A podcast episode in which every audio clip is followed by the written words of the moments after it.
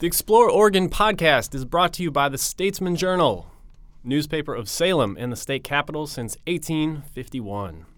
I'm your host, Zach Urness, and in each episode, producer David Davis and I highlight Oregon's most beautiful and interesting places. In this edition, we're traveling to Oregon's most underappreciated mountain range, a place home to Oregon's largest trees and most confusing roads. But first, some guitar music to get us rolling.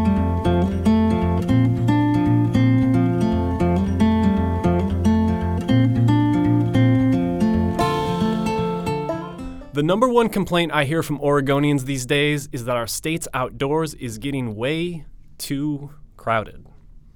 Whether it's the Columbia Gorge or the Oregon coast, people's experience on the trail is starting to feel more like a shopping mall than a commune with nature. And look, I get that. But I also know there's a wonderland of solitude filled trails not far from the Willamette Valley. In this edition of the Explore Oregon podcast, we're going to talk about the secret hikes of the Coast Range.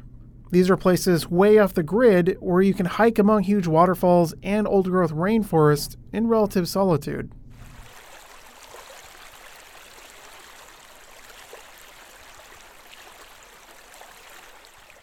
All right, so let's define what we're talking about here. So, the Coast Range is the mountains between the Willamette Valley and the coast. So, when you're driving from Salem to Lincoln City, you're going through the Coast Range. When you're driving from Portland to Cannon Beach, also the Coast Range. If you're ever wondering, hmm, am I in the Coast Range? Look around. If you're surrounded by giant trees and a carpet of moss, good chance you're in the right spot. The Coast Range actually spans a huge area, but for our purposes, we're going to focus on the mountains between Portland and Tillamook to the north and Eugene and Florence in the south. It's a gigantic area, so we're going to go ahead and pick our favorite spots. The goal is that, look, you've tried coming to all these places and Gorge and the Cascades, and you're looking for something different, this area is worth considering. We're going to start, as always, with this simple question why go?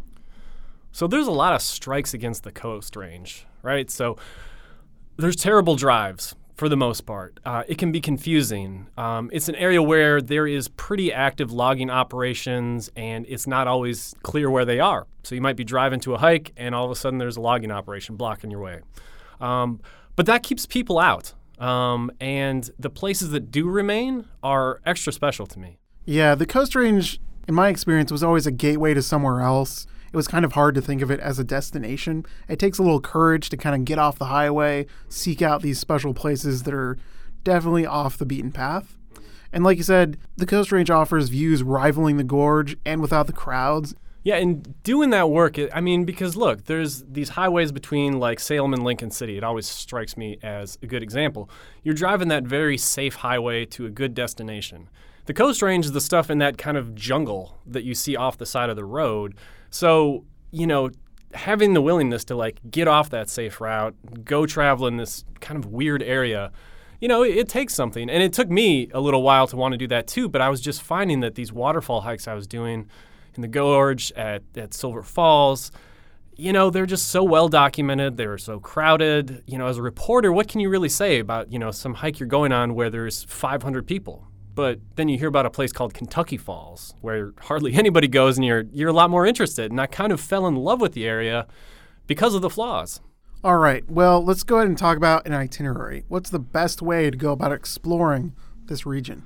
Well, I don't want to spend a ton of time on this just because uh, this is a little different than our normal like destination type podcast. So this is a big area, and there's kind of two ways that people normally do it that I normally do it. So it's either close enough to the Willamette Valley that you can do it as a day trip. So start early in the morning, you know, do the drive, do the hike, come back home. The other way to do it, and I think the better way, if you plan for it, is include it as part of a trip to the coast. So if you're going, you know, out to Newport, you know, consider throwing one of these in there. Maybe a stop at, you know, Mary's Peak or Drift Creek Falls or any number of different Coast Range places to kind of break up the trip um, and take advantage of this area while your ultimate destination is probably going to be near the sand somewhere. Yeah, I'm kind of the same. Um, and especially, it's good to kind of keep some of these in your back pocket because if the weather at the coast is really Yeah, bad, yeah. let's say there's it's just super windy, super rainy, maybe pull out one of these uh, waterfall hikes because then you know you're usually under a pretty significant tree canopy, Yeah. and so you're protected from wind. You're still going to get wet, Yeah. but probably fewer crowds that way. That's actually a great point. A lot of times when the coast is at its worst, the coast range is at its best. You know, if you're getting that torrential rainfall, I mean, obviously you don't want to be out on the sand, but you go inland to one of these waterfall hikes and they're just like booming. And so that's that's that's actually a great point. Yeah. All right, we've laid down an abundance of caution. To make sure people know what they're in for, we're going to classify these at three different levels of difficulty, including follow the signs, pretty straightforward, totally baffling, a little trickier, and please help, I am lost. Now, know that there are a lot of places in the Coast Range where you have zero cell service, so printed maps, maybe a dedicated GPS unit should definitely be part of the package. Yeah, worthwhile. All right, let's go ahead and start with the most unique places in the Coast Range. What do you got, Zach? All right, so we're going to start off with the quintessential Coast Range destination, the Valley of the Giants. Now, this one is definitely going to be classified under Please Help, I'm Lost. It takes two and a half hours to get there from Salem, even though it's only 33 miles as the crow flies. You're taking a lot of left, right, left, right turns. Um, and I would definitely suggest getting a customized map from the Salem BLM office. You can also find it online before you go because without it, you will almost certainly get lost. Yeah, and you may actually be passing through some active logging areas, so it's important to have up to date information. So that's why I would go ahead and give the Salem BLM office a call just so they can set you straight. The location is kind of best described as the Upper Siletz River west of Falls City. But again, enough of the hysterics. Go ahead and uh, tell us a little bit about the majesty of the Valley of the Giants. Right. So, Valley of the Giants is just 51 acres of this giant old growth forest. Uh, it has some of the largest and oldest trees in Oregon. They're monstrous, almost redwood level in size and girth all along the North Fork of the Siletz River. The ironic thing is that they're surrounded by one of the most heavily logged areas in Oregon. So it's this weird dynamic where you have this island of giant trees surrounded by a bunch of stumps. Yeah, and the drive is actually a pretty interesting adventure in and of itself. In addition to kind of the twists and turns throughout um, the journey, it takes you past a fascinating piece of Oregon history, the remains of a once bustling timber town called Valsetz. It's gated off now, so it's not quite like you can stop and visit, but you can sort of catch glances of it along the route. Like we could do an entire podcast just on Valsetz. So it was a timber company town in the middle of nowhere, and during its height, it was home to a thousand people. Now, there were plenty of these timber towns around Oregon in the early 1900s, and basically, what that meant is the loggers and their families just kind of lived, worked, got married um, in these towns that were owned entirely by the timber company in question. So Valsetz actually had a school district, a company store, a restaurant, and a two-lane bowling alley. Yeah, the town lasted 64 years before folding for good in 1984, which is pretty amazing. But it begs the question, given how close this you know, amazing stand of old growth trees was to this logging epicenter, how did it survive without getting cut? Yeah, well, again, so Valley of the Giants, surrounded by logging, including this famous timber town called Valsetz, and it, by all rights, it should have been cut. Um, and it really required yet another one of these only in Oregon stories to survive. And so the reason is this guy named Maynard Drawson took an interest in it. And so Drawson, he's this World War II vet uh, and he's a barber that lives in Salem. And so he's known to traveling to wild places around the state. He gets tips from people he gives haircuts to, and he writes books about them. And in 1974, uh, he came to the, the, Valley of the Giants. I don't think it was actually called Valley of the Giants at the time he applied that name. So he's really impressed by the size of the trees, just the way they showed what the Coast Range forest used to look like. And he's horrified that they're definitely going to be cut. Like it's for sure going to happen. So he just starts this one man crusade to save them. So he gives lectures, he takes people on field trips to see him, and basically he just wore down the Bureau of Land Management. He's one of those guys who's really persistent, has the gift of gab, and kind of to just get them off their back, they're like, all right, fine, we'll, we, will we will preserve it. And so now it's this outstanding natural area. Yeah, and it's worth remembering that even though this drive is super long, uh, the hike itself through the Valley of the Giants is pretty short at 1.6 miles. Yeah, it's a beautiful hike. Um, don't get me wrong. But if you're coming from the Willamette Valley, you're driving five hours round trip for what's a pretty short hike. Um, but I would say for the amount of Oregon history, just kind of the cool, interesting stuff going on here, it's it's worthwhile doing at least once in your life. Yeah, it's definitely one of those perspective changing experiences. All right, let's move on to our next place. This is a little less crazy and a little better known. We'll call it the best place to get high in the Coast Range. All right, again, we are talking about how to reach a high place, not Oregon's recreational weed industry. And when you want to get high in the Coast Range, Mary's Peak is your spot. At 4,000 feet, it's the tallest point in the Coast Range. The difficulty of the drive is pretty easy. I'd rate it follow the signs and you'll be fine. David, you've been going to Mary's Peak for a long time. You know, it's pretty close to Oregon State University. What sticks out about it? Back to the idea that the Coast Range is a gateway between the valley and the coast, Mary's Peak really gives folks that climb up to the top a view of both at the same time. You can stand in the meadows near the top, and on a clear day, you can look out to your left and see the ocean, and then on your right, you can see the Cascade Range Mountains and the valley sort of playing out below. Yeah, so it's really like that kind of island between between the two. I like Mary's Peak because there's there's a classic hike to the top, and it's great for kids because while this is you know the tallest mountain in the Coast Range, you can actually drive fairly close to the top. So you can drive to this upper parking lot, and from that point, it's a pretty short, kid-friendly hike up this gated road to the top.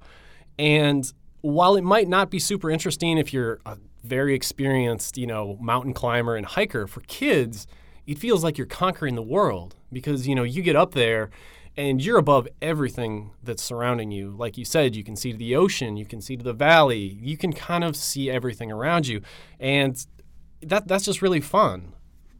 Yeah, and if you're looking for something a little more challenging, there's actually some great hiking and mountain biking options that start further down the mountain.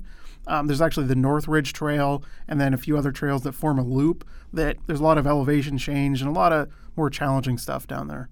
Mary's Peak is also kind of a cool place in the winter. You know, if you get one of those great low elevation snowstorms, they'll close the gate, you can snowshoe to the top, and that's a fun way to play in the snow that's a little closer than driving all the way out to the Cascades.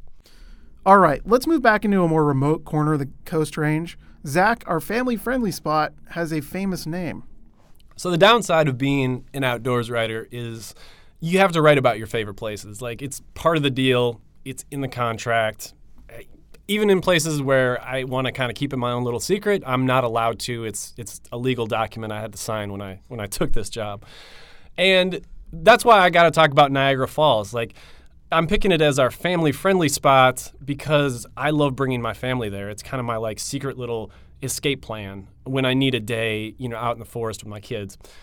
And it's funny because it has Niagara Falls, like it's called Niagara Falls, but it could not be any more different from the famous Niagara Falls. It's in the middle of nowhere. Very few people come here, and I would rate it as totally baffling because you got to navigate a collection of not super well marked roads. So, do you think in this day and age of uh, Google and search, its its name actually helps keep it a little bit more obscure? I think it does. I think when you search Niagara Falls, you get you get nothing but you know the famous place and the city and the the Maid of the Mist Boat tours, and you know, nobody, everybody thinks it's like a mistake, like Niagara Falls, Oregon. That what? No, that can't be right. It's worth noting that the proximity to Salem, it's just about an hour and 20 minutes away near Willamina. So tell us a little bit about the hike. Yeah, the proximity is cool because it's actually about the same length as the drive to Opal Creek, but everybody goes to Opal Creek and feels like it's our backyard. Yet nobody goes to this place and thinks of it as their backyard. But okay, so here's what makes it cool. Uh, it's just very short. It's two miles round trip pretty easy hike. And the thing I love about is like I can just take my girls out and they can walk most of it. They're one and three years old, but they can walk a lot of it. And we just take our time. There's cool stuff like, you know, skunk cabbage. Like there's skunk cabbage that is literally bigger than my one year old. And so it's fun to look at the, the giant leaves. There's a bunch of these little bridges crossing uh, the creeks and things like that. The payoff is two 100 foot waterfalls that are fairly close to each other in this box canyon right at the bottom. There's a little picnic area at the end. It's got a pretty good payoff. The waterfall is only really impressive, you know, during the rainy season. Uh, during the summer, it's kind of fun though. You can actually hike to the base of the main Niagara Falls and stand underneath it. I mean, try doing that at the famous Niagara Falls. You will die. Uh, but you can do it here. You can actually take a little shower in the wild. Uh, so, again, you know, it's close to Salem. It's easy. It's good for a little family picnic trip. I, I just really like it a lot. All right, we're going to go ahead and take a break here to get in a word from our sponsors. When we come back, we'll talk about the largest old growth rainforest in Oregon and a wildfire that torched the Coast Range to its bones.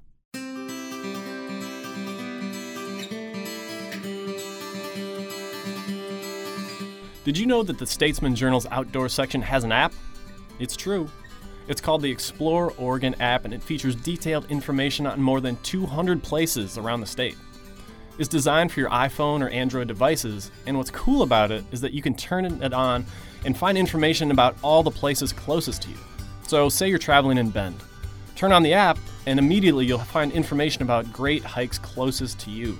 Learn more at exploreoregonapp.com or download it from the App Store of your choice today.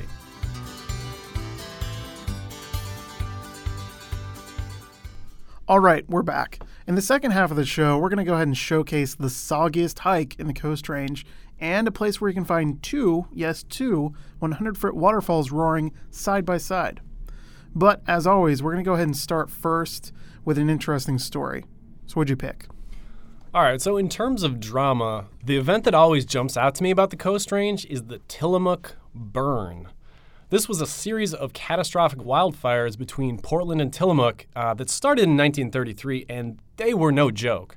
During the first fire, the largest one, ash and smoke rained down on Portland.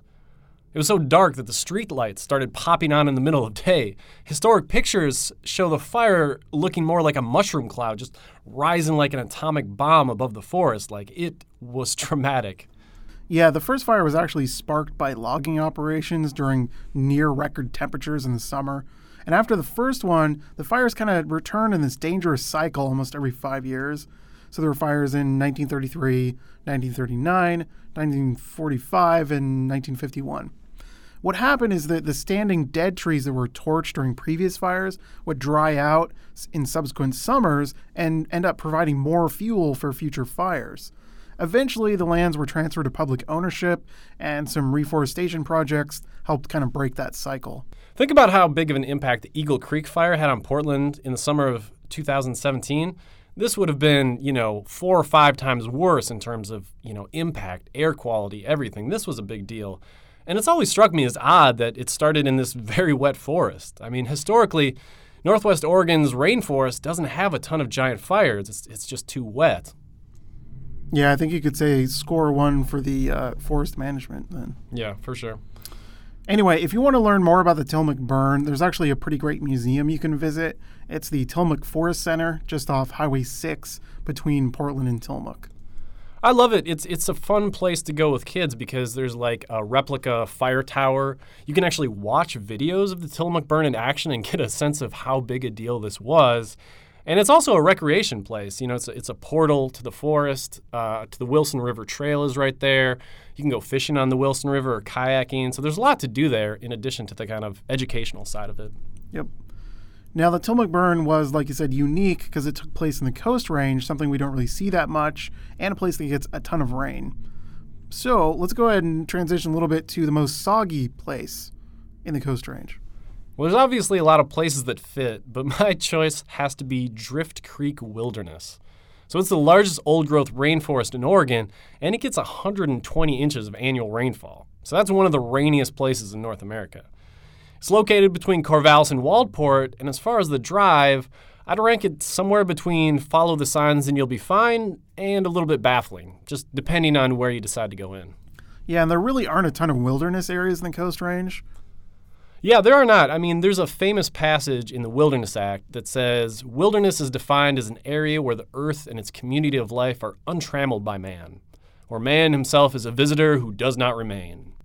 That's almost the exact opposite of the Coast Range. We've been logging and building roads here for a really long time. There's not a lot of untouched areas of it left. All that said, there are a few wilderness areas, and Drift Creek is the largest and most interesting. So, what makes it worth visiting and apparently getting drenched with rain? As far as what makes it cool, it's the incredible lushness. So there's just this thick carpet of moss and lichen that swallows everything without legs, basically. It's home to every shade of green. The trees are monstrous. There's two main access points. So it's Horse Creek and Harris Ranch trails. Both of them are good hikes, and they have nice backpackable campsites at the end along Drift Creek.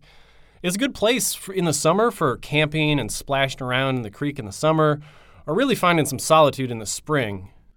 Okay, let's finish up with our final category. Let's go with our favorite, the Instagram famous. Yeah, so this is my favorite overall hike in the Coast Range, and it's not particularly close. It's called the Kentucky Falls Trail System. And again, we're kind of closing the circle here because just like Valley of the Giants, the drive to this trailhead is ranked, Please help, I'm lost. In some ways, I actually hate this drive even more than that one.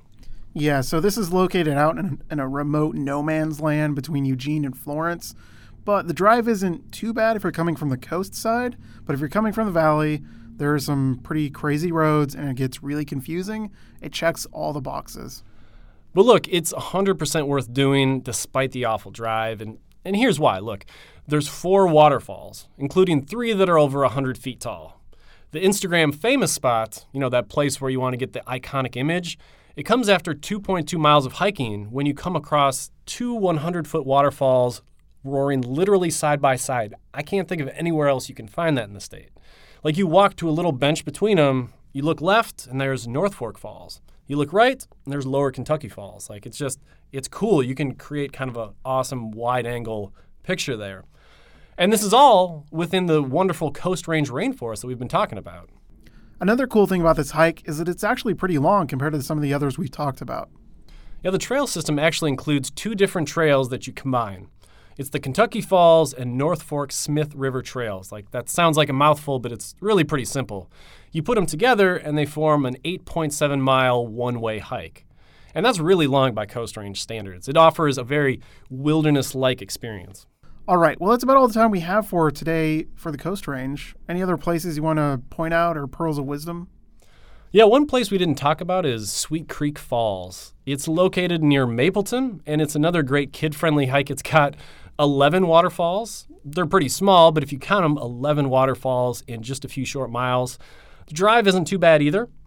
As far as wisdom, you know, my hope is that people don't feel intimidated by the Coast Range. As long as you do your homework, you bring a good map, you have good directions, you're going to be fine. Well, that's it for this edition of the Explore Oregon podcast. Thanks for listening. And if you like what you've heard, make sure to subscribe and tell all your friends. You can also download our free app at exploreoregonapp.com to plan your next outdoor adventure.